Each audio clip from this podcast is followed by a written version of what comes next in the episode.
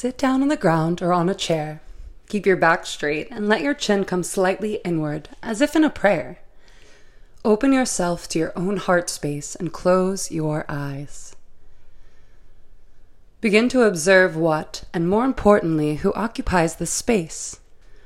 Where does your mind go when you think about the important people in your life?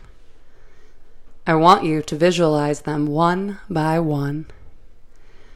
See their faces before you and allow yourself to be reminded of how much they mean to you.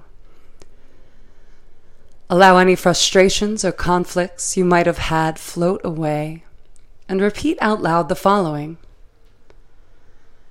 I am loved. And I love.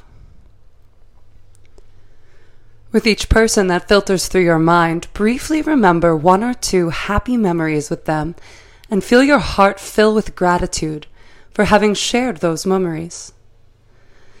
As you go through the people, repeat to yourself the mantra I am loved and I love.